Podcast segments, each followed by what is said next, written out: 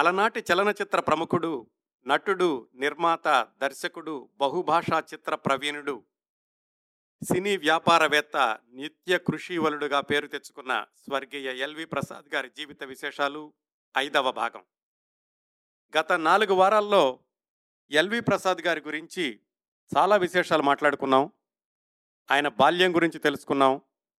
ఇరవై ఇరవై ఒక్క సంవత్సరాల వయసులో బొంబాయికి ఒంటరి ప్రయాణం గురించి మాట్లాడుకున్నాం. బొంబాయిలో పదిహేను సంవత్సరాల పాటు ఆయన పడిన కష్టాల గురించి వివరంగా తెలుసుకున్నాం. గృహప్రవేశం చిత్రంతో దర్శకుడిగాను నటుడిగాను కూడా మంచి పేరు తెచ్చుకున్నాక మద్రాసుకి ఆయన నివాసం మార్చారు. పంతొమ్మిది వందల నలభై ఆరులో ఆ సినిమా విజయవంతం అయ్యాక అనేక కొత్త చిత్ర నిర్మాణ సంస్థల మొదటి చిత్రాలకు దర్శకత్వం వహించి విజయవంతం చేసి ఆయా చిత్ర నిర్మాణ సంస్థలకు గట్టి పునాది వేసిన దర్శకుడిగా పేరు తెచ్చుకున్నారు. ఆ కోవకు చెందినవే పల్నాటి యుద్ధం, ద్రోహి, మనదేశం, షావుకారు మొదలైన చిత్రాలు. ఎన్ టి రామారావు గారు, ఎస్ వి రంగారావు గారు, షావుకారు జానకి గారు, ఘంటసాల గారు మొదలైన అనేక మంది చిత్ర ప్రముఖుల తొలి రోజుల్లో వాళ్ల ఉజ్వల భవిష్యత్తుకి పునాది వేసిన వాళ్లలో ఒకరిగా ఎల్ వి ప్రసాద్ గారిని పేర్కొనడంలో ఏమాత్రం అతిశయోక్తి లేదు. పంతొమ్మిది వందల యాభై మూడులో విడుదలైన అంజలి పిక్చర్స్ వారి పరదేశీ చిత్రం విశేషాల వరకు క్రిందటి వారం మాట్లాడుకున్నాం. మిగతా విశేషాలు ఈరోజు. పంతొమ్మిది వందల యాభై మూడులోనే ఎల్ వి ప్రసాద్ గారు భవిష్యత్తులో ఉత్తమ చిత్రాల నిర్మాణ సంస్థగా పేరు తెచ్చుకున్న మరొక కొత్త నిర్మాణ సంస్థకి వాళ్ళ తొలి చిత్రానికి దర్శకత్వం చేసి మంచి పునాది వేసి పెట్టారు. తెలుగు సినిమా స్వర్ణయుగంలో ఉత్తమ విలువల్ని పాటిస్తూ నిబద్ధతతో చక్కటి చిత్రాలను నిర్మించే నిర్మాణ సంస్థలుగా పేరు తెచ్చుకున్న సంస్థలు కొన్నిటి గురించి మాట్లాడుకోవాలంటే Annapurna art pictures, Jagapathi art pictures, అలాగే సురేష్ ప్రొడక్షన్స్ మొదలైనవి. వీటన్నింటికంటే ముందుగా విజయ ప్రొడక్షన్స్ తర్వాత మొదలైనటువంటి మరొక ఉత్తమ చిత్రాల నిర్మాణ సంస్థ Prasad art productions, P A P అనేవాళ్ళు. పి ఏ పి అనగానే ఇల్లరికం, భార్యాభర్తలు, కులగోత్రాలు ఇలాంటి మంచి మంచి సినిమాలు గుర్తుకొస్తూ ఉంటాయి. పి ఏ పి సంస్థ నిర్మించిన అనేక చిత్రాల్లో కథానాయకుడు అక్కినేని నాగేశ్వరరావు గారు అయితే, వాళ్ళు నిర్మించిన తొలి చిత్రంలో మాత్రం కథానాయకుడు అక్కినేని నాగేశ్వరరావు గారు కాదు. ఆ మొట్టమొదటి చిత్రం దర్శకుడు మాత్రం మనం మాట్లాడుకుంటున్న ఎల్ వి ప్రసాద్ గారు. ఆ చిత్రం పేరు పెంపుడు కొడుకు. ఆ చిత్రంలో హీరో శివాజీ గణేశన్. ఆ రోజుల్లో ఒక కొత్త నిర్మాణ సంస్థ తమిళ నటుడిని హీరోగా పెట్టి సినిమా తీయడం అంటే సాధారణమైనటువంటి విషయం కాదు. ఆ సాధారణమైన ఆ అసాధారణమైనటువంటి విషయాన్ని అవలీలగా సాధించి మంచి పేరు తెచ్చిపెట్టిన వ్యక్తి మన ఎల్ వి ప్రసాద్ గారు. ఈ పెంపుడు కొడుకు సినిమా విశేషాల గురించి తెలుసుకోవాలంటే ముందుగా మనం పి ఏ పి సంస్థ పుట్టుక గురించి కూడా తెలుసుకోవాలి. ఆ సమాచారం కోసం మనం అరవై ఐదు సంవత్సరాల వెనక్కి, అంటే పంతొమ్మిది వందల యాభై రెండు ప్రాంతాల్లో మద్రాసులోని టీ నగర్ విజయరాఘవాచారి రోడ్లో ఉన్న ఒక బిల్డింగ్ దగ్గరికి వెళదాం. ఆ బిల్డింగు కింద ఒక ఆరు పోర్షన్లో, పైన ఒక ఆరు పోర్షన్లో, మొత్తం పన్నెండు పోర్షన్లు ఉండే. దాన్ని రిపబ్లిక్ గార్డెన్స్ అనేవాళ్ళు. గార్డెన్స్ అంటే అదేం తోట కాదు, మామూలు బిల్డింగే. ఈ కింద ఆరు భాగాల్లోనూ పైద ఆరు భాగాల్లోనూ కూడా సినిమా వాళ్ళు ఎక్కువగా ఉండేవాళ్ళు.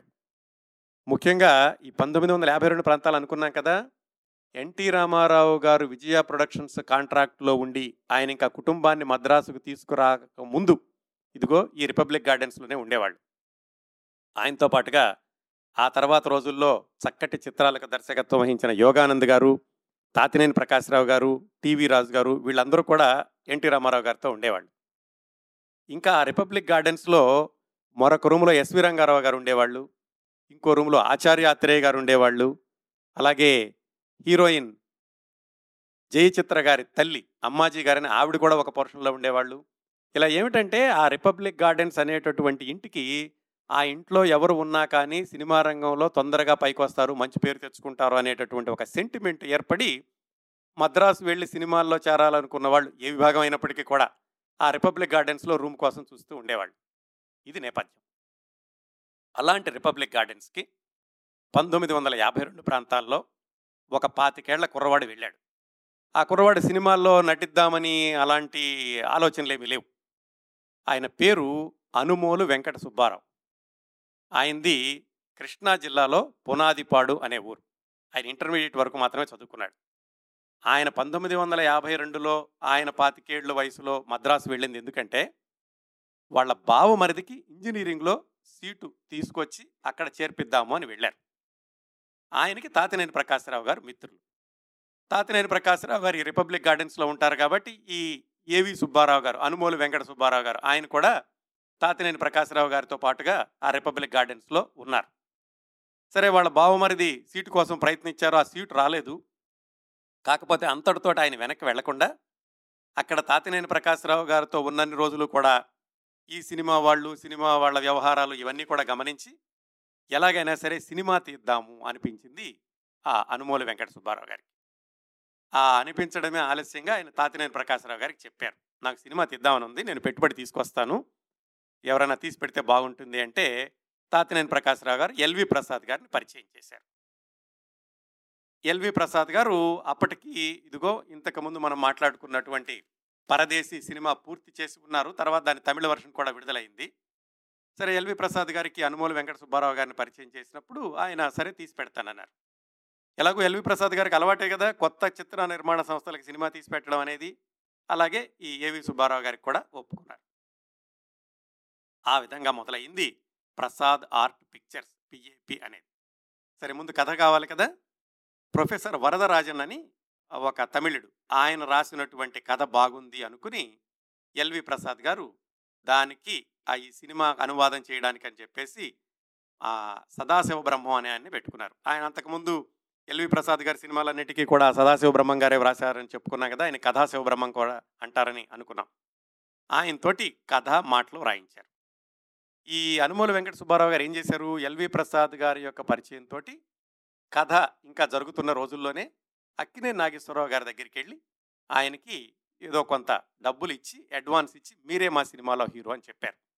సరే, నాగేశ్వరరావు గారు కూడా అభ్యంతరం ఏమీ కనపడలేదు, ఎందుకంటే తెలిసిన వాళ్ళ ద్వారా వచ్చారని. సరే, ఆయన కూడా అడ్వాన్స్ తీసుకున్నారు. సరే, కథ అంతా అయిపోయింది. మాటలు కూడా వెంపటి సదాశివ బ్రహ్మం గారితో రాయించారు. ఈ ఎస్ రాజేశ్వరరావు గారి ఆయన యొక్క సంగీతంలో సదాశివ బ్రహ్మం, శ్రీశ్రీ అనిశెట్టి వాళ్ళు పాటలు కూడా రాశారు. సరే, మొత్తం స్క్రిప్ట్ అంతా సిద్ధమయ్యాక కథ వినిపించడానికి అక్కినేని నాగేశ్వరరావు గారి దగ్గరికి వెళ్ళారు. అక్కినేని నాగేశ్వరరావు గారు కథ అంతా విన్నాక ఈ కథ నాకు నచ్చలేదు అన్నారు. సరే, ఆయన్ని ఏదో ఒప్పిద్దామని చూశారు, కానీ ఆయన అప్పటికే చాలా బిజీగా ఉన్నారు అనేక సినిమాలతోటి. అందుకని చెప్పి ఆయన ఇంకా ససేమిరా వద్దనేసరికి ఇంకా అక్కినేని నాగేశ్వరరావు గారు కాకుండా ఎవరైతే బాగుంటుంది అని ఎల్వి ప్రసాద్ గారితో సంప్రదిస్తే, ఎల్వి ప్రసాద్ గారు ఏంటంటే అప్పుడే కదా పరదేశీ సినిమా తీశారు, దాంట్లో శివాజీ గణేశన్ గారు అద్భుతమైనటువంటి నటన చూపించారు. దాంతో ఎల్వి ప్రసాద్ గారు శివాజీ గణేశన్ని పెట్టి తీద్దాము అన్నారు. అది చాలా సాహసోపేతమైనటువంటి నిర్ణయం. అక్కినేని నాగేశ్వరరావు గారు, ఎన్టీ రామారావు గారు ఇలాంటి వాళ్ళు ఉన్నటువంటి రోజుల్లో ఒక తమిళ నటుడిని తీసుకొచ్చి హీరోగా పెట్టి సూటి తెలుగు సినిమా తీయడం అనేది. శివాజీ గణేశన్ గారు కూడా వద్దనలేదు, ఎందుకంటే అంతకుముందు పరదేశీ సినిమాతోటి తెలుగు ప్రేక్షకులకి పరిచయం చేసింది కూడా ఎల్వి ప్రసాద్ గారే. ఆ విధంగా పెంపుడు కొడుకు అనే పేరు పెట్టినటువంటి ఆ సినిమాకి హీరోగా శివాజీ గణేశన్ గారు ఎంపికయ్యారు. సరే, కథ అంతా చూస్తుంటే ఎల్వి ప్రసాద్ గారికి ఒకటి కనిపించింది. ఏమిటంటే, కథలో మొట్టమొదటి అర్ధభాగంలో ఒక తోటమాలి పాత్ర ఉంటుంది. ఆ తోటమాలికి పిల్లలుంటారు, తర్వాత భార్య ఎక్కడికో వెళ్ళిపోతుంది, ఇలాగేదో కథ మొదలవుతుంది. అది చాలా కరుణరసాత్మకమైనటువంటి పాత్ర. ఆ పాత్ర చూశాక ఎల్వి ప్రసాద్ గారికి ఈ పాత్ర నేను చేస్తేనే బాగుంటుంది, మిగతా వాళ్ళు ఎవరూ కూడా సరిగా కనపడలేదు అనుకుని ఆయన తానే ఆ పాత్ర చేయడానికని నిర్ణయించుకున్నారు. నిజానికి ఎల్వి ప్రసాద్ గారు అంతకుముందు ముఖ్యమైనటువంటి పాత్రలు ధరించి చాలా రోజులైంది ఈ సినిమా వచ్చేటప్పటికి. ఎందుకంటే ఇది పంతొమ్మిది వందల యాభై మూడులో వచ్చింది, పంతొమ్మిది వందల నలభై ఎనిమిదిలో వచ్చిన ద్రోహి తర్వాత ఇంకా ఏ సినిమాలను కూడా ఆయన పెద్ద పెద్ద పాత్రలు వేరేది, ఏదో ఒక అర నిమిషం నిమిషం మాట్లాడేటువంటి పాత్రలు మాత్రం వేశారు. ఆ విధంగా పెంపుడు కొడుకు ప్రసాద్ ఆర్ట్ పిక్చర్స్ వాళ్ళకి, అనుమోలు వెంకట సుబ్బారావు గారి కొత్త నిర్మాణ సంస్థకి మొట్టమొదటి సినిమా, హీరో శివాజీ గణేశన్ గారు, అందులో ఒక ముఖ్యమైన పాత్ర ఎల్వి ప్రసాద్ గారే ధరించారు. ఇంకొక ప్రత్యేకత కూడా ఏమిటంటే, ఎల్వి ప్రసాద్ గారు ఈ సినిమాలో వేషం వేశాక, అంటే పంతొమ్మిది వందల యాభై మూడులో తర్వాత దాదాపుగా ఆయన ముప్పై సంవత్సరాల వరకు మళ్ళీ సినిమాలో నటించడం అనేది చేయలేదు. నిర్మాణం, దర్శకత్వం మిగతా వ్యాపారాల్లో ఉన్నారు. కానీ మళ్ళీ ఈ పంతొమ్మిది వందల యాభై మూడు తర్వాత పంతొమ్మిది వందల ఎనభై రెండు వరకు కూడా ఆయన సినిమాల్లో వేషం అనేది వేయలేదు. ఆ పంతొమ్మిది వందల ఎనభై రెండులో వేసినట్టు సినిమా వేషం వేసినటువంటి సినిమా గురించి తర్వాత తెలుసుకుందాం. ముందు ఈ పెంపుడు కొడుకు ఈ చిత్ర విశేషాలు పూర్తి చేద్దాం. ఆ విధంగా పెంపుడు కొడుకు సినిమా ప్రారంభమై అది పంతొమ్మిది వందల యాభై మూడు నవంబర్ పన్నెండో తేదీన విడుదలైంది. ఇది అత్యద్భుతమైనటువంటి విజయం సాధించింది, బ్రహ్మాండంగా ఆడింది అని చెప్పలేం, కానీ మంచి పేరు తెచ్చిపెట్టింది. అంటే ఈ ప్రసాద్ ఆర్ట్ ప్రొడక్షన్స్ వాళ్ళు ఉత్తమ విలువల గల చిత్రాలు తీస్తారు అనేటటువంటి నమ్మకాన్ని ప్రేక్షకులకి కలిగించింది. ఈ సినిమా గురించి అప్పట్లో వచ్చినటువంటి కొన్ని సమీక్షలు ఏమిటంటే, ఈ సినిమా మాతృప్రేమ, ధనికులు దరిద్రుల జీవన వ్యత్యాసాలు ఇవన్నీ ఉన్నాయి కాబట్టి మహిళా ప్రేక్షకులకు బాగా నచ్చుతుంది అని చెప్పారు. అలాగే పాటలు కూడా చాలా బాగుంటున్నాయి అని కూడా సమీక్షలో రాశారు. ఎల్వి ప్రసాద్ గారి దర్శకత్వానికి మాత్రం అందరూ కూడా చాలా మెచ్చుకున్నారు. ఈ పెంపుడు కొడుకు సినిమాలో మరొక ప్రత్యేకత ఏమిటంటే, అలనాటి నాట్యతార రాజసులోచన గారు ఆవిడ నటించినటువంటి రెండవ సినిమా పెంపుడు కొడుకు. ఈ సినిమా విడుదలవడానికి ఆరు నెలల ముందు విడుదలైనటువంటి కన్నతల్లిలో నాట్యగతిగా చిత్రరంగ ప్రవేశం చేశారు. పెంపుడు కొడుకు రాజసులోచన గారికి రెండవ సినిమా. ఆ విధంగా పెంపుడు కొడుకు చిత్రం శివాజీ గణేశన్ గారి హీరోగా, ప్రసాద్ ఆర్ట్ ప్రొడక్షన్స్ వారి మొట్టమొదటి చిత్రం. అత్యద్భుతమైనటువంటి ఘన విజయం అలాంటిదేమీ కాకపోయినా చక్కటి విజయం సాధించింది. ప్రేక్షకులకి ప్రసాద్ ఆర్ట్ ప్రొడక్షన్స్ మీద నమ్మకం కలిగింది. అలాగే ఎల్వి ప్రసాద్ గారి దర్శకత్వం మీద పరిశ్రమలో మరింతగా గౌరవం పెరిగింది. విచిత్రం ఏమిటంటే, మొట్టమొదటి సినిమాలో అక్కినేని నాగేశ్వరరావు గారు నటించకపోయినప్పటికీ ఆ తర్వాత ప్రసాద్ ఆర్ట్ ప్రొడక్షన్స్ వాళ్ళు నిర్మించినటువంటి అత్యధిక శాతం సినిమాల్లో అక్కినేని నాగేశ్వరరావు గారే హీరోగా నటించారు. ఆ తర్వాత అక్కినేని నాగేశ్వరరావు గారికి ఆయన వియ్యంకుడు కూడా అయ్యారనుకోండి. ఆయన ఆ తర్వాత వచ్చినటువంటి ఇల్లరికం, అలాగే నవరాత్రి, బ్రహ్మచారి, కులగోత్రాలు, పునర్జన్మ, మనుషులు మమతలు, ఆదర్శ కుటుంబం ఇలాంటివన్నీ కూడా పిఏపి వాళ్ళు నిర్మించిన వాటిలో అక్కినేని నాగేశ్వరరావు గారే హీరోగా నటించారు. ఎల్వి ప్రసాద్ గారి విషయానికి వస్తే, ఆయన ఈ ప్రసాద్ ఆర్ట్ ప్రొడక్షన్స్ వాళ్ళు మొట్టమొదటి చిత్రానికి దర్శకత్వం వహించారు. కానీ ఆ తర్వాత ప్రసాద్ ఆర్ట్ ప్రొడక్షన్స్ వాళ్ళ ఏ సినిమాకి కూడా ఎల్వి ప్రసాద్ గారు దర్శకత్వం వహించలేదు. ఒక కారణం ఏమిటంటే, ఈ సినిమా వచ్చినటువంటి ఒక మూడు సంవత్సరాలకి ఆయన అప్పు చేసి పప్పుకూడు దర్శకత్వం వహించాక మళ్ళీ తర్వాత అసలు ఆయన తెలుగు సినిమాలే దర్శకత్వం చేయలేదు ఎల్వి ప్రసాద్ గారు.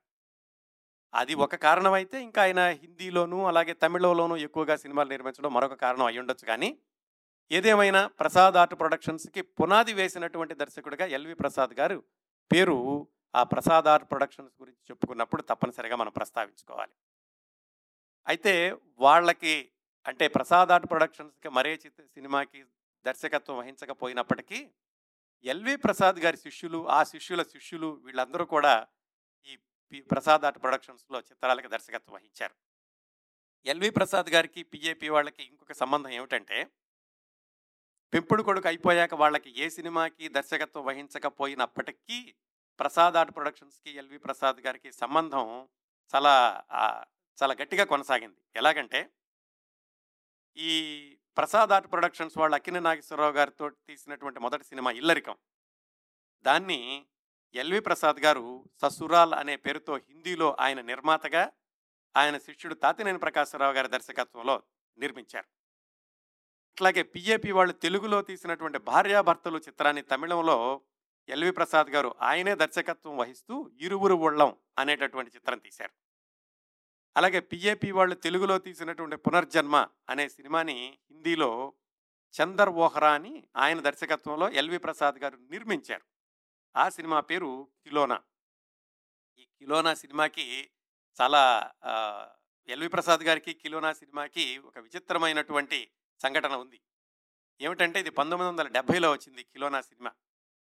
ఆ సినిమా బొంబాయిలో ఏ థియేటర్లో రజతోత్సవం చేసుకుందో ఆ థియేటర్లోనే పంతొమ్మిది వందల డెబ్భై కంటే ఒక ముప్పై సంవత్సరాలకు వెనక్కి వెళితే ముప్పై నలభై సంవత్సరాలు వెనక్కి వెళితే ఎల్వి ప్రసాద్ గారు అదే థియేటర్లో ఆయన గేట్ కీపర్గా పనిచేశారు.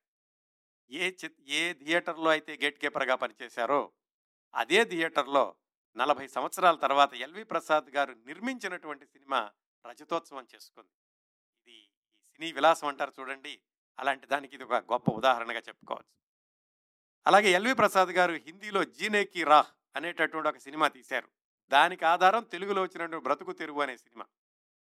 ఆ జీనేకి రాహ్ సినిమాని మళ్ళా తెలుగులో ప్రసాద్ ఆర్ట్ పిక్చర్స్ వాళ్ళు భార్యా బిడ్డలు అనే సినిమాగా రూపొందించారు.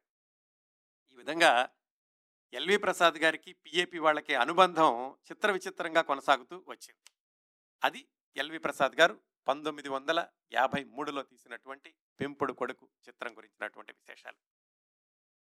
దీని తర్వాత ఎల్వి ప్రసాద్ గారు ఇలాగా కొత్త చిత్ర కొత్త చిత్ర నిర్మాణ సంస్థలకి దర్శకత్వం వహించడం అనేటటువంటి ఆనవాయితీ మరొక సినిమాతో కూడా కొనసాగింది. ఆ సినిమా నిజానికి తమిళంలో మొదలుపెట్టారు, కాకపోతే తెలుగులోను హిందీలోనూ కూడా ఏకకాలంలో తీశారు. అందుకని ఆ సినిమా గురించి మాట్లాడుకోవాల్సి వచ్చినప్పుడు నిజంగా అది తమిళ సినిమా అనే కంటే కూడా తెలుగు గురించి మాట్లాడుకుంటూ ఉంటారు. నిజానికి అది తమిళంలో ప్రారంభించి తెలుగులోను హిందీలోనూ సమాంతరంగా తీశారు. ఆ సినిమా పేరు మనోహర. ఈ మనోహర అనేటువంటి సినిమాని సోమసుందరం అనేటటువంటి తమిళ నిర్మాత, ఆయనకి అప్పటికి జూపిటర్ పిక్చర్స్ అని ఉండేది, ఆయన మనోహర పిక్చర్స్ అనేటటువంటి బ్యానర్ని ప్రారంభించి దానిలో మొట్టమొదటిసారిగా ఈ మనోహర అనేటటువంటి సినిమాని నిర్మిద్దాం అనుకుని ఎల్వి ప్రసాద్ గారిని దర్శకుడిగా నియమించుకున్నారు. మరి వాళ్ళ సంభాషణలో ఏం జరిగిందో కానీ తమిళంలో నిర్మిస్తున్నప్పుడే తెలుగులో కూడా సమాంతరంగా దాన్ని ఏదో ట్రాక్ చేంజింగ్ అంటారట, అంటే అప్పట్లోనే సంభాషణలు మళ్ళా తెలుగులో కూడా తెప్పించడం, హిందీలో కూడా చెప్పించడం, అలా చేసి తెలుగులో కూడా తీశారు. ఈ మనోహర అనేటటువంటి తమిళ సినిమా ఇప్పటికి కూడా తమిళ చిత్రరంగంలో ఒక కల్ట్ ఫిలింగా భావిస్తారు.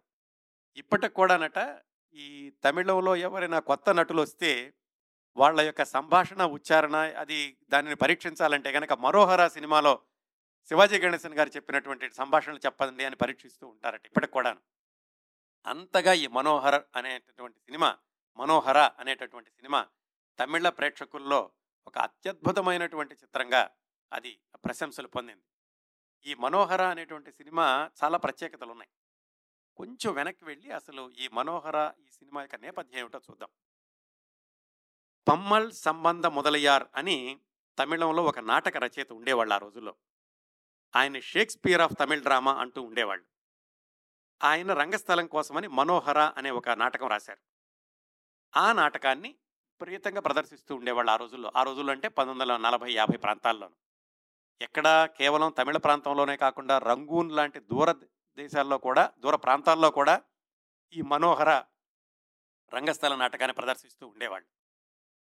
ఆ నాటకాన్ని పంతొమ్మిది వందల ముప్పై ఆరు ప్రాంతంలో ఈ పమ్మల్ సంబంధ మొదలయ్యారు ఏది ఈ నాటకం రాసినటువంటి ఆయనే హీరోగా తమిళంలో చిత్రం తీశారు పంతొమ్మిది వందల ముప్పై ఆరులో. కాకపోతే ఆ సినిమా సరిగ్గా ఆడలేదు. ఆ తర్వాత ఎలాగూ స్టేజీ మీద ఈ నాటకం యొక్క ప్రదర్శన కొనసాగుతూ వస్తుంది.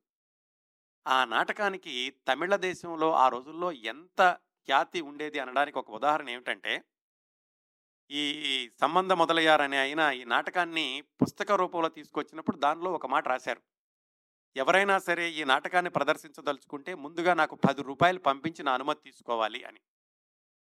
ఆయనకి ఒక్కొక్కసారి రోజుకి రెండు వందల రూపాయలు మనీ ఆర్డర్లు వచ్చాయట. అంటే ఒకేసారి ఆ నాటకాన్ని తమిళ దేశంలో ఇరవై నాటక సంస్థలు ప్రదర్శిస్తూ ఉండేవన్నమాట. అంతగా పేరు తెచ్చుకుంది రంగస్థలం మీద మనోహర అనేటటువంటి నాటకం తమిళంలో. దాన్ని ఎల్వి ప్రసాద్ గారి దర్శకత్వంలో సినిమాగా తీద్దామనుకున్నప్పుడు ఎవరు దాంట్లో హీరోగా నటిస్తారు అంటే, అంతకుముందు కెఆర్ రామస్వామి అని ఒక ఆయన ఉండేవాడు, ఆయనతోటి తీద్దామనుకున్నారు. కానీ ఏదో పారితోషికం విషయంలో కుదరలేదు. కాకపోతే అదే రోజుల్లో తమిళంలో రంగస్థలం మీద నటుడిగా అద్భుతమైనటువంటి పేరు తెచ్చుకున్నటువంటి ఇంకొక నటుడు, అప్పుడే ఆయన సినిమాల్లోకి వచ్చి రెండు మూడు సంవత్సరాలు అయింది, ఆయనే శివాజీ గణేశన్. మరి అప్పటికే ఎల్వి ప్రసాద్ గారి రెండు సినిమాల్లో శివాజీ గణేశన్ గారు నటించారు కదా, పరదేశి, పెంపుడు కొడుకు. దాంతో ఎల్వి ప్రసాద్ గారే చెప్పారు శివాజీ గణేశన్ని పెట్టుకుందాము అని. ఆ విధంగా శివాజీ గణేశన్ హీరోగా, కన్నాంబ గారు ప్రధాన పాత్రలో ఈ మనోహర అనేటటువంటి సినిమా ముందుగా తమిళంలో ప్రారంభమైంది. కాకపోతే ఆ తర్వాత ఆ తమిళంలో షూటింగ్ జరుగుతూ ఉన్నప్పుడే దాన్ని తెలుగులో కూడా సంభాషణలు చెప్పించి, అలాగే హిందీలో కూడా సంభాషణలు చెప్పించి దాన్ని పూర్తి చేశారు. ఈ మనోహర సినిమాకి ఎంత పేరు వచ్చిందంటే ఆ తర్వాత, దాంతో మన శివాజీ గణేశన్ గారు ఆయన ఆకాశాన్ని అందుకున్నారని చెప్పుకోవచ్చు. తారాపదానికి వెళ్ళిపోయారు ఆ సినిమాతోటి. ఈ సినిమా ఇంకొక చాలా ప్రత్యేకతల్లో ఇంకొకటి ఏమిటంటే, కరుణానిధి గారు ఆ తర్వాత రోజుల్లో తమిళనాడు ముఖ్యమంత్రి అయినటువంటి కరుణానిధి గారు దీనికి సంభాషణలు రాశారు.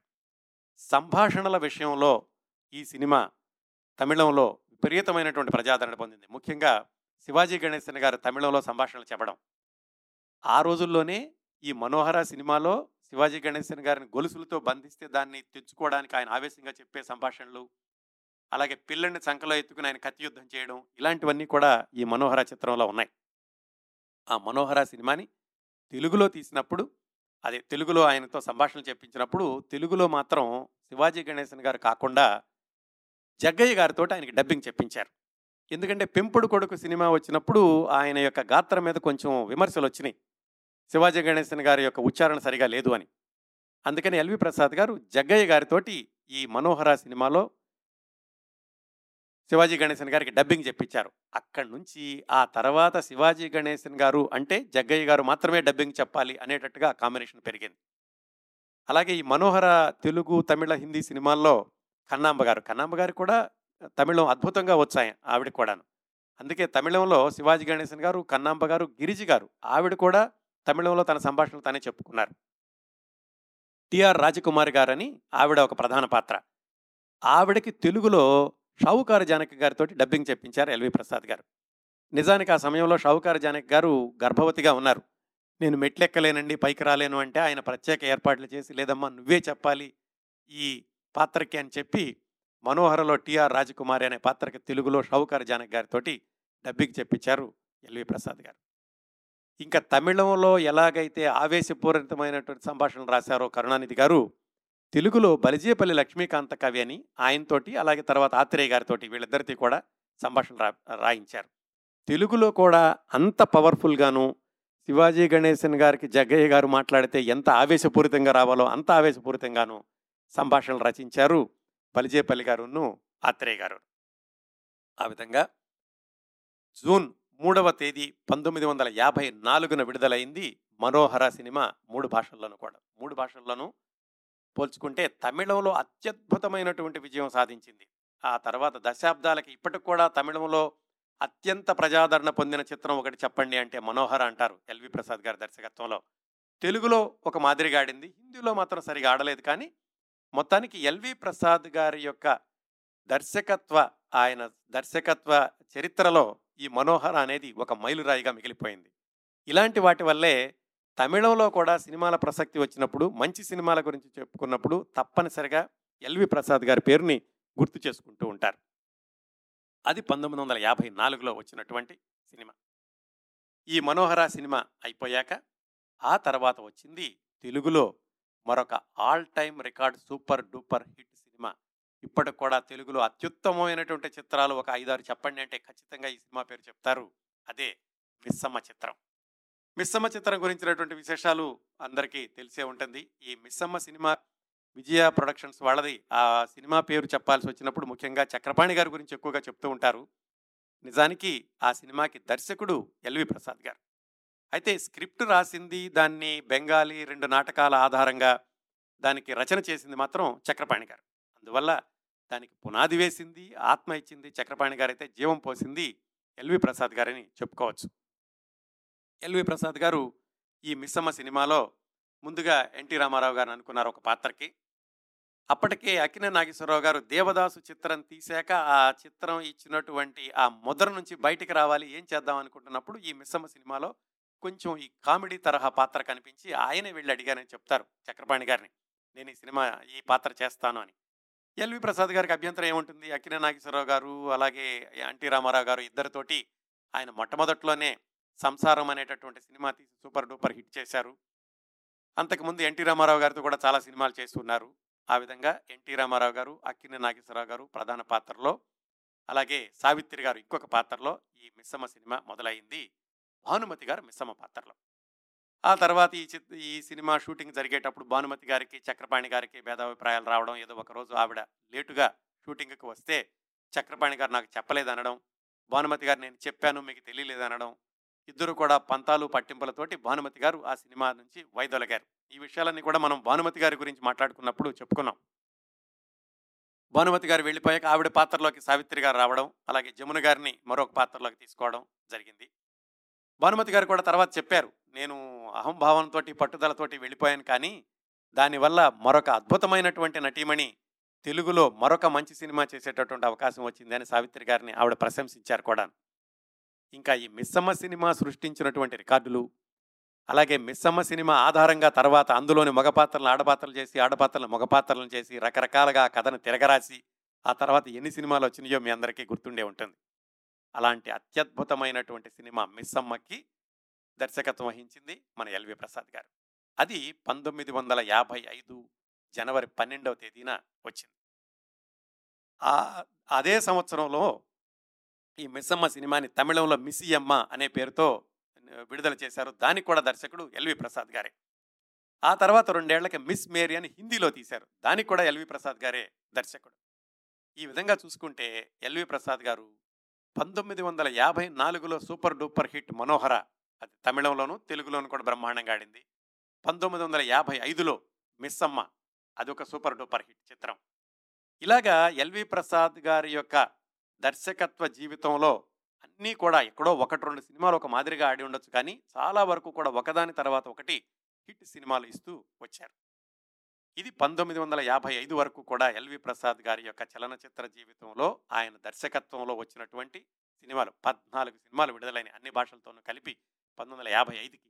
అంటే అప్పటికీ ఆయన సినిమా రంగ ప్రవేశం చేసి దాదాపుగా పది సంవత్సరాలైంది. పంతొమ్మిది వందల నలభై ఐదులో గృహప్రవేశానికి మద్రాసు వచ్చారనుకుంటే పంతొమ్మిది వందల యాభై ఐదు వరకు ఆయన పద్నాలుగు సినిమాలకి దర్శకత్వం వహిస్తే దాదాపుగా పది సినిమాలు హిట్ సినిమాలు, సూపర్ హిట్ సినిమాలు అని చెప్పుకోవచ్చు.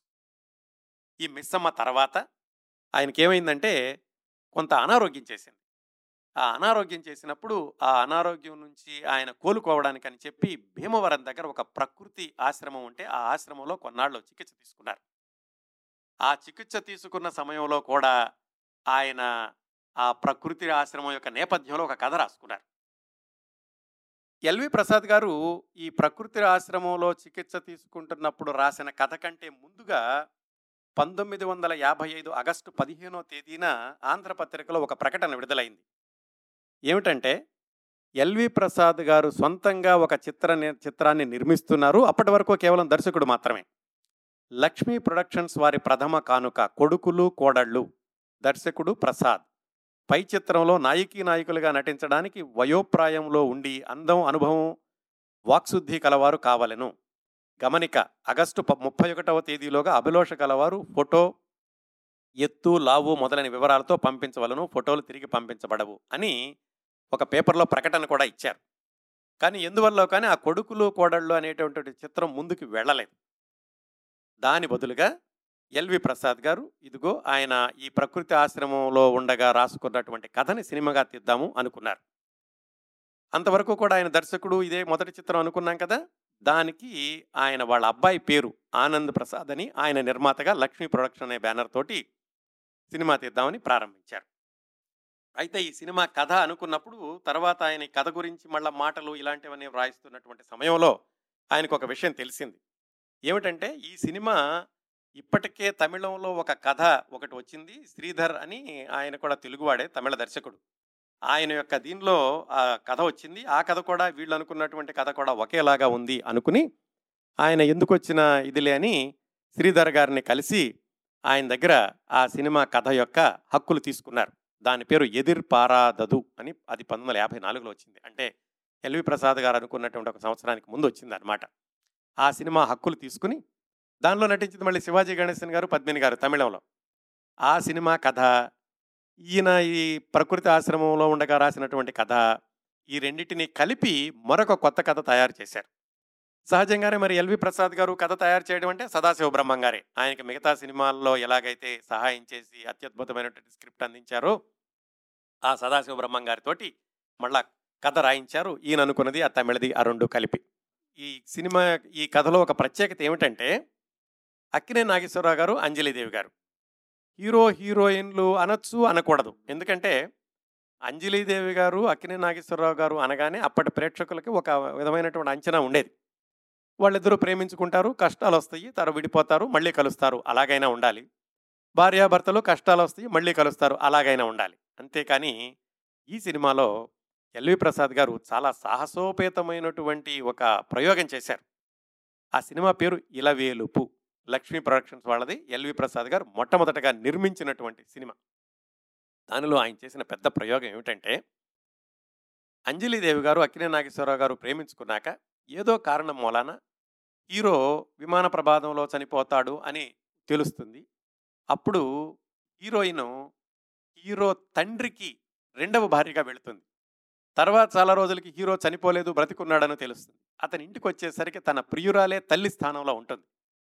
పంతొమ్మిది వందల యాభై ఆరు ప్రాంతాల్లో ఇలాంటి కథని సినిమాగా తీయాలంటే చాలా ధైర్యం కావాలి. ఆ తర్వాత ఎప్పుడో వచ్చినటువంటి తూర్పు పడమర ఇలాంటి కథలు వచ్చినప్పుడే చాలా ముందుకు చూపుతో తీశారు అనుకున్నారు. అలాంటిది ప్రియురాలిని తల్లిగా చేయడం అనేది పంతొమ్మిది వందల యాభై ఆరు ప్రాంతంలోనే ఎల్వి ప్రసాద్ గారు తన సొంత సినిమాలో ఆ ప్రయోగం చేశారు. చాలా ధైర్యం ఉండాలి అలాంటి ప్రయోగం, పైగా సొంత సినిమాలో చేయాలంటేను. అప్పటి వరకు ఆయన తీసినటువంటి మిస్సమ్మ, లేకపోతే పెళ్లి చేసి చూడు, అలాగే ఏదో హాస్యానికి వెళ్లకుండా చక్కటి కథాబలం ఉండాలి అని ఆ కొత్త రకమైనటువంటి కథతోటి ఆయన ఇలవేలుపు కథని అల్లుకుని సినిమాగా నిర్మించడానికి ప్రారంభించారు.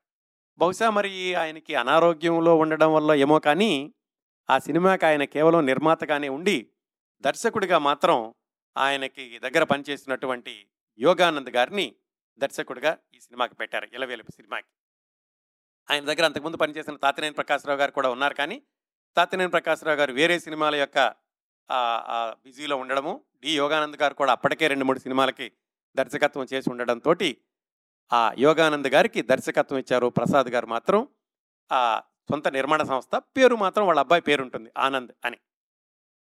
ఈ ఇలవేలుపు సినిమా అద్భుతంగా ఆడింది. సూపర్ డూపర్ హిట్ అని చెప్పకపోయినా కానీ హిట్ సినిమాగా నిలిచింది. అది అప్పట్లో శతదినోత్సవాలు కూడా చేసుకుంది.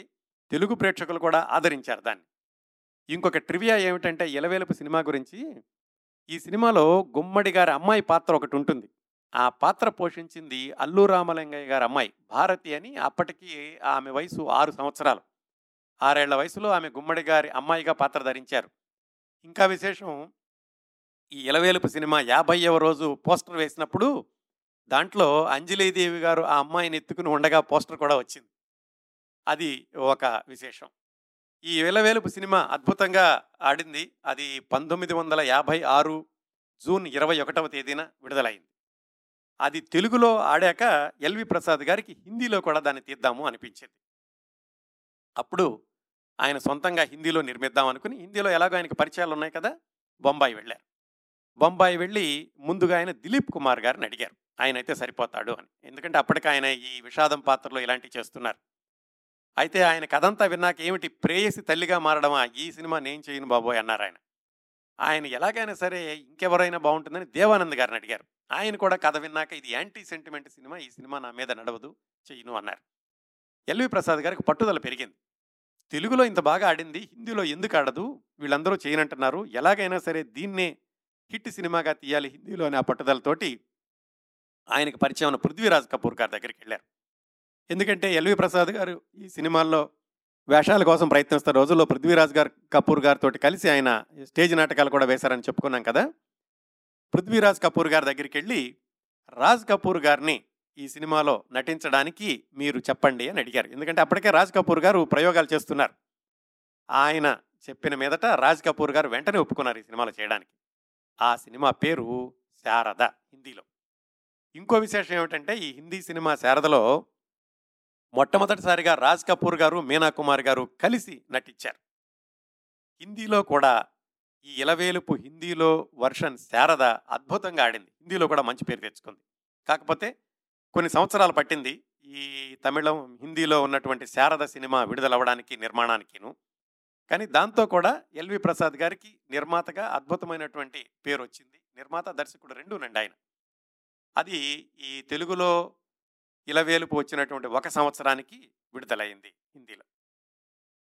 ఆ సినిమా బహుశా మరి హిందీ సినిమా నిర్మాణపు హడావిడిలో ఉండడం వల్ల ఏమో కానీ ఆయనకి ఈ మిస్సమ్మ సినిమాకిను తర్వాత ఆయన తెలుగులో సినిమా తీయడానికి దాదాపుగా మూడు సంవత్సరాలు వ్యవధి వచ్చింది.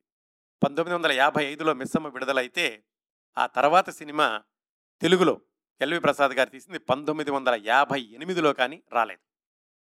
ఆ పంతొమ్మిది వందల యాభై ఎనిమిదిలో వచ్చినటువంటి ఎల్వి ప్రసాద్ గారి చిట్ట చివరి తెలుగు దర్శకత్వపు సినిమా పేరు అప్పు చేసి పప్పుకోడు. అది కూడా విజయ ప్రొడక్షన్స్ వాళ్ళదే. ఆ సినిమా కూడా చాలా నేపథ్యం ఉంది. విజయ ప్రొడక్షన్స్ వాళ్ళు పంతొమ్మిది వందల యాభై ఏడులో మాయాబజార్ సినిమా నిర్మించి అత్యద్భుతమైనటువంటి విజయం సాధించాక వాళ్ళు మళ్ళీ ఈ జానపదాలు కానీ ఈ పౌరాణికాలు కాకుండా ఏదైనా చక్కటి సాంఘిక వినోదాత్మకమైనటువంటి చిత్రం తీద్దాము అనుకున్నారు. అనుకున్నప్పుడు సహజంగానే ఎల్వి ప్రసాద్ గారిని పిలిచారు. అప్పటికీ ఆయన తెలుగులో సినిమా దర్శకత్వం చేసి రెండు సంవత్సరాలు అవుతోంది. ఆయన హిందీలో ఈ శారద సినిమా యొక్క హడావిడిలో ఉన్నారు. పిలిచి వాళ్ళు చక్రపాణి గారును నాగిరెడ్డి గారు ఎల్వి ప్రసాద్ గారితోటి స్థూలంగా కథ చెప్పారు, ఈ అప్పు చేసి పప్పుకోడు కథ. ఎల్వి ప్రసాద్ గారికి మరి బాగా అలవాటైనటువంటి రచయిత సదాశివ బ్రహ్మ గారు. మొత్తానికి చక్రపాణి గారినిను నాగిరెడ్డి గారిని ఒప్పించి పెంగిళి గారు కాకుండా ఈ సదాశివ బ్రహ్మ గారితోటి కథ మాటలు రాయించారు. కథ మాత్రం సదాశివ బ్రహ్మ గారే కాకుండా చక్రపాణి గారు ఎల్వి ప్రసాద్ గారు ముగ్గురు కూర్చుని కథా స్క్రీన్ ప్లే తయారు చేసుకున్నాక మాటలు మాత్రం సదాశివ బ్రహ్మ గారితో రాయించారు. పాటలు మాత్రం మళ్ళీ విజయ ప్రొడక్షన్స్ వాళ్ళకి ఎప్పుడు రాసేటటువంటి పెంగిళి గారు రాశారు. అద్భుతమైనటువంటి స్క్రిప్ట్ తయారైంది. అందరికీ కూడా ఆ స్క్రిప్ట్ విజయం మీద చాలా నమ్మకం వచ్చింది. పూర్తిగా పెళ్లి చేసి చూడు తర్వాత అంత హాస్యంగా ఉండేటటువంటి సినిమా అప్పు చేసి పప్పు కూడా అవుతుంది అనుకున్నారు అందరూ. ఆ సినిమాలో రెండు ప్రధాన పాత్రలు ఉంటాయి. ఒక ప్రధాన పాత్రకి ఎన్టీ రామారావు గారిని ఎన్నుకున్నారు, రెండో ప్రధాన పాత్రకి అక్కినేని నాగేశ్వరరావు గారిని అడిగారు. అయితే కథంతా చూశాక అక్కినేని నాగేశ్వరరావు గారు ఈ పాత్రకి నేను పనికిరాను, నేను చెయ్యను అన్నారు. ఈ విషయాలన్నీ అక్కినేని నాగేశ్వరరావు గారు తన జ్ఞాపకాల్లో రాసుకున్నారు. అయితే చక్ర చక్రపాణి గారు పిలిచి అంతేనయ్యా నువ్వు అలాగే అంటావు, మా సినిమాలు ఎందుకు చేస్తావని నిష్ఠూరంగా మాట్లాడారట. అయితే అప్పుడు అక్కినేని నాగేశ్వరరావు గారు లేదండి, నేను మీరు అడిగితే కనుక మిస్సమ్మ సినిమాలో చేయలేదా, నేను అప్పుడు నేనే అడిగి మరీ చేశాను, కానీ ఈ సినిమాలో పాత్ర మాత్రం నాకు సరిపోదు, అర్థం చేసుకోండి అని అక్కినేని నాగేశ్వరరావు గారు ఈ సినిమాలో నటించడానికి ఒప్పుకోలేదు. ఆ స్థానంలో జగ్గయ్య గారిని తీసుకున్నారు. ఆ విధంగా అప్పు చేసి పప్పుకోడు చిత్రంలో ఎన్టీ రామారావు గారు జగ్గయ్య గారు వాళ్ళిద్దరి యొక్క ప్రధాన పాత్రలు, సావిత్రి గారు జమున గారు వీళ్ళందరూ కూడా మిగతా ముఖ్య పాత్రలోనూ అప్పు చేసి పప్పుకోడు సినిమా నిర్మాణం జరిగింది. ఎన్టీ రామారావు గారును జగ్గయ్య గారు మళ్ళీ ఆయన స్టేజ్ మీద నాటకాలు వేస్తుండే వాళ్ళు ఇద్దరు సినిమాల్లోకి రాకముందు. ఆ తర్వాత చాలా సినిమాల్లో కలిసి నటించారనుకోండి, మంచి మనిషి అలాంటి సినిమాల్లోనూ. ఈ అప్పు చేసి పప్పుకోడు ఎల్వి ప్రసాద్ గారి దర్శకత్వంలో వచ్చినటువంటి సినిమాలో కూడా రామారావు గారు జగ్గయ్య గారు కలిసి నటించారు. ఈ సినిమాకి సంగీతం ఎస్ రాజేశ్వరరావు గారు. ఎస్ రాజేశ్వరరావు గారు ఘంటసాల గారు విజయ వాళ్ళ సినిమాల్లో ఒకట వాళ్ళు ఒకటి వీళ్ళు అన్నట్టుగా ఈ మాయాబజార్కి ఘంటసాల గారు, అంతకుముందు మిస్సమ్మకి ఎస్ రాజేశ్వరరావు గారు, మళ్ళీ అప్పు చేసి పప్పుకోడులో ఎస్ రాజేశ్వరరావు గారు. అద్భుతమైనటువంటి పాటలు. ఇప్పటికి కూడా తెలుగులో ఆహ్లాదకరమైనటువంటి పాటలు చెప్పండి అంటే అప్పు చేసి పప్పుకోడులోని ఎచ్చటి నుండి వీచునో ఈ చల్లని గాలి అనే పాట చెప్పకుండా ఉండలేం. అంత అద్భుతమైనటువంటి సినిమా పంతొమ్మిది వందల యాభై తొమ్మిది జనవరి పద్నాలుగున విడుదలైంది. అది సూపర్ డూపర్ హిట్ అయింది. ఇప్పటికి కూడా ఒక రికార్డుగా మిగిలిపోయేటటువంటి సినిమా అది. ఎల్వి ప్రసాద్ గారి దర్శకత్వంలో వచ్చిన చిట్ట చివరి తెలుగు సినిమా. ఎలాగూ తెలుగు సినిమాల గురించి చెప్పుకుంటున్నాం కాబట్టి, అంటే ఎల్వి ప్రసాద్ గారి దర్శకత్వంలో పంతొమ్మిది వందల యాభై తొమ్మిది వరకు వచ్చినటువంటి ఈ సినిమాలను చూసుకుంటే పంతొమ్మిది వందల యాభై తొమ్మిది జనవరిలో విడుదలైంది కాబట్టి కొన్ని కొన్నిసార్లు పంతొమ్మిది వందల యాభై ఎనిమిది కూడా అని కూడా రాస్తూ ఉంటారు అప్పు చేసి పప్పుకోడు గురించి. నిజానికి అది పంతొమ్మిది వందల యాభై తొమ్మిది సంక్రాంతికి విడుదలయ్యింది. అప్పటి వరకు చూసుకుంటే కనుక ఎల్వి ప్రసాద్ గారు మొత్తం అన్ని భాషల్లో కానీ కలిసి ఇరవై ఒక్క సినిమాలకి దర్శకత్వం వహిస్తే పన్నెండు మాత్రమే తెలుగు సినిమాలు. అందులో ఆరు ఎన్టీఆర్ గారు హీరోగా నటించినటువంటి సినిమాలు, మన దేశంలో చిన్న పాత్ర వదిలేస్తే. ఆరు ఎన్టీఆర్ గారి సినిమాల్లో నాలుగు సూపర్ డూపర్ హిట్ సినిమాలు. అలాగే ఎన్టీ రామారావు గారి మొట్టమొదటి పది సినిమాల్లో నాలుగు ఎల్వి ప్రసాద్ గారు దర్శకత్వం వహించినయే. ఇంకొక రికార్డు చెప్పుకోవాలంటే ఎనిమిది మంది కొత్త చిత్ర నిర్మాణ సంస్థలకి మొట్టమొదటి సినిమాలకి దర్శకత్వం వహించారు ఎల్వి ప్రసాద్ గారు. ఇన్ని విశేషాలు ఉన్నాయండి. ఆయన మొట్టమొదటగా ఈ పద్నాలుగు సంవత్సరాల్లో, అంటే పంతొమ్మిది వందల నలభై ఐదు నుంచి పంతొమ్మిది వందల యాభై తొమ్మిది వరకు ఎల్వి ప్రసాద్ గారు దర్శకత్వం వహించినటువంటి సినిమాల గురించి చెప్పుకోవాలనుకుంటే ఇన్ని విశేషాలు ఉన్నాయి. ఆయన నిర్మాతగా రెండు సినిమాలు చెప్పుకున్నాం కదా, తెలుగులో ఇలవేలుపు, హిందీలో శారద అనేది. ఇంకా ఆయన తెలుగులో దర్శకత్వం వహించినటువంటి చిట్ట చివరి ఈ అప్పు చేసి పప్పుకోడు తర్వాత ఆయన నటించినటువంటి తెలుగు సినిమా పంతొమ్మిది వందల ఎనభై రెండులో వచ్చినటువంటి అమావాస్య చంద్రుడు అనే సినిమా. అయితే మధ్యలో ఇంకొక తెలుగు సినిమా ఆయన నిర్మించారు, ఆయన దర్శకత్వం వహించలేదు కానీ నిర్మించారు. ఆ సినిమా పేరు ఇల్లాలు. ఈ ఇల్లాలు చిత్రం పంతొమ్మిది వందల అరవై ఐదులో వచ్చింది. పంతొమ్మిది వందల యాభై తొమ్మిది నుంచి పంతొమ్మిది వందల అరవై ఐదు వరకు ఎల్వి ప్రసాద్ గారి సినీ జీవితాన్ని పరిశీలిస్తే ఆ రోజుల్లోనే ఆయన ప్రసాద్ స్టూడియోస్ అని, ప్రసాద్ ఫిలిం ల్యాబ్స్ అని, ఇలాగ ఒక ప్రసాద్ గ్రూప్ ఆఫ్ కంపెనీస్ అన్నట్టుగా విస్తరించడం ప్రారంభించారు. అంతేకాకుండా ఆయన తమిళంలోనూ హిందీలోనూ సినిమాలకి దర్శకత్వం వహించారు, సినిమాలు నిర్మించారు. ఆయన యొక్క మొట్టమొదటి శిష్యుడైన తాతినేని ప్రకాశరావు గారి దర్శకత్వంలో ససురాలని, అమ్రాహి అని హిందీ సినిమాలను ఆయన నిర్మించారు. అలాగే ఆయన సొంతంగా మళ్ళీ చోటీ బెహన్, బేటా బేటీ ఇలాంటి సినిమాలకి దర్శకత్వం చేశారు. తమిళంలో సినిమాలకు కూడా దర్శకత్వం చేశారు. తెలుగులో మాత్రం పంతొమ్మిది వందల యాభై తొమ్మిది తర్వాత మళ్ళీ దర్శకత్వం చేయలేదు. పంతొమ్మిది వందల అరవై ఐదులో వాళ్ళ చివరి తమ్ముడు అక్కినేని సంజీవరావు, ఆ తర్వాత అక్కినేని సంజీవి అనే పేరుతోటి ఆయన మంచి చిత్రాలకు కూడా దర్శకత్వం వహించారు. ఆయన్ని దర్శకుడిగా పరిచయం చేస్తూ పంతొమ్మిది వందల అరవై ఐదులో ఎల్వి ప్రసాద్ గారు నిర్మించిన చిత్రం ఇల్లాలు. ఈ అక్కినేని సంజీవి గారు ఎవరు అంటే ఆయన గుర్తు చేసుకోవాలంటే ఆయన తర్వాత రోజుల్లో అత్తగారు కొత్త కోడలు, నాటకాల రాయుడు, అక్కా చెల్లెలు, ధర్మదాత, శిశింద్రి చిట్టుబాబు ఇలాంటి సినిమాలకు దర్శకత్వం చేశారు. ఆ సినిమాలకి దర్శకుడిగా కాకముందు ఆ తర్వాత కూడా చక్కటి సినిమాలకు ఆయన ఎడిటర్గా పనిచేశారు. ఆయన చిన్నప్పుడే, ఆయనకి ఇరవై ఇరవై ఒక్క సంవత్సరాల వయసు ఉండగా అన్నగారి దగ్గరికి వెళ్ళిపోయారు. మద్రాసు వెళ్ళి ఆయన దగ్గర ఏదైనా సినిమాలో నేర్చుకుందామని ప్రయత్నించారు. అప్పటికే ఎల్వి ప్రసాద్ గారి మేనల్డ్ అయినటువంటి తిలక్ గారు ఆయన ఎడిటింగ్ శాఖలో పనిచేస్తున్నారు. ఆయనతో పాటుగా ఎడిటింగ్ నేర్చుకోవడం ప్రారంభించారు ఈ అక్కినేని సంజీవరావు అనబడే అక్కినేని సంజీవి. ఆయన దగ్గర ఎడిటింగ్ నేర్చుకుని ఆయన మొట్టమొదటిసారిగా పూర్తి స్థాయి ఎడిటర్గా పనిచేసినటువంటి సినిమా జమున గారి మొదటి సినిమా గరికపాటి రాజారావు గారిది పుట్టిల్లు అనే సినిమా. ఆ తర్వాత అనేక విజయవంతమైన చిత్రాలకు ఆయన ఎడిటర్గా పనిచేశారు. అలాంటి సమయంలో పంతొమ్మిది వందల అరవై ఐదులో ఆ అక్కినేని సంజీవి అనేటటువంటి తన తమ్ముణ్ణి దర్శకుడిగా పరిచయం చేస్తూ ఎల్వి ప్రసాద్ గారు నిర్మించిన చిత్రం ఇల్లాలు. ఇలవేలుపు సినిమాతో ఎలాగైతే ఆయన ప్రయోగం చేశారో అతి కొత్త కథతోటి ఈ ఇల్లాలు సినిమాని కూడా చాలా ప్రయోగాత్మకంగా ఆయన ప్రారంభించారు, నిర్మించారు కూడా. ప్రయోగాత్మకం ఏమిటంటే ఈ సినిమాలో కథ మొదటిగా హీరో గారు, హీరోయిన్ వాళ్ళిద్దరూ ప్రేమించుకుంటారు, భార్యాభర్తలు. ఆ భార్య చనిపోతుంది.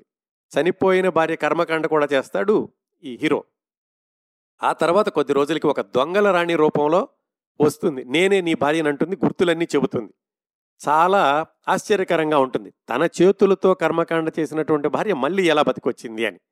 అలా చాలా చక్కటి సస్పెన్స్తో నడుస్తుంది సినిమా. కాకపోతే చాలామంది ఏమంటారంటే ఇలా ఒకే పాయింట్ సస్పెన్స్తో ఉండేటటువంటి సినిమాలు ఒకసారి చూస్తారు కానీ రెండోసారి అలాగూ సస్పెన్స్ తెలిసిపోయింది కదా అని చూడరు అని కొంతమంది అంటారు. కానీ అలా ఒకే పాయింట్ సస్పెన్స్తో వచ్చినటువంటి సినిమాలు కూడా చాలా వరకు విజయవంతం అయినాయి. ఈ ఇల్లాలు సినిమాలో ఏదో ప్రేక్షకులకు నచ్చలేదు. ఒక విధంగా చెప్పుకోవాలంటే ఇందులో హీరోయిన్ పాత్ర ధరించింది అంటే ద్విపాత్రాభినయం అనుకోవచ్చు ఒక రకంగా. అప్పటి వరకు హాస్య పాత్రలు పోషిస్తున్నటువంటి గీతాంజలి గారు, అలాగే హీరోగా ఆ రోజుల్లో కొత్త నటుడు ఆయన అప్పట్లో ఖర్గపూర్ అని అక్కడ రైల్వేలో ఉద్యోగం చేస్తూ ఉండేవాళ్ళు, కే వి నాగేశ్వరరావు ఆయన పేరు.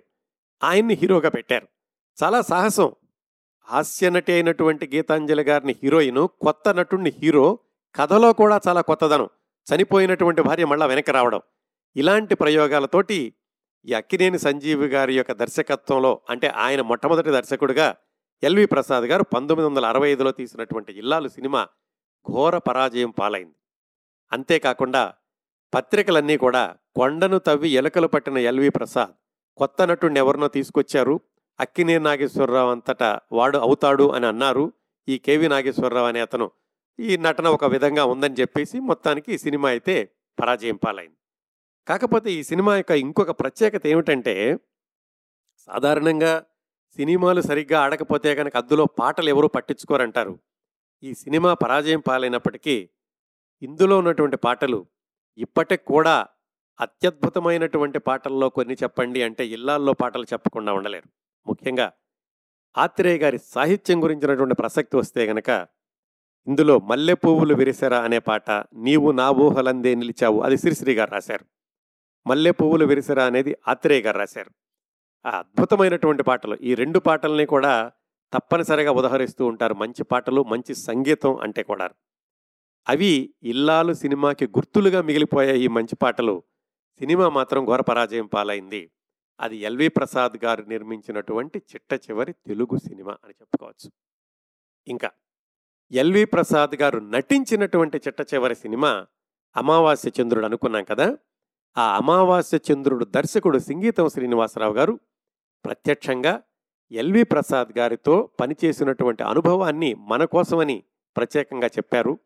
ఆ విశేషాలు, అలాగే ఎల్వి ప్రసాద్ గారి దర్శకత్వంలో ఉన్నటువంటి ప్రత్యేకతలు, ఎల్వి ప్రసాద్ గారి గురించి మిగతా సినీ ప్రముఖులు చెప్పినటువంటి అభిప్రాయాలు, ఇలాంటి వాటన్నిటితోటి వచ్చే వారం ఎల్వి ప్రసాద్ గారి జీవిత విశేషాలు ఆరవ భాగం చివరి భాగంతో కలుసుకుందాం.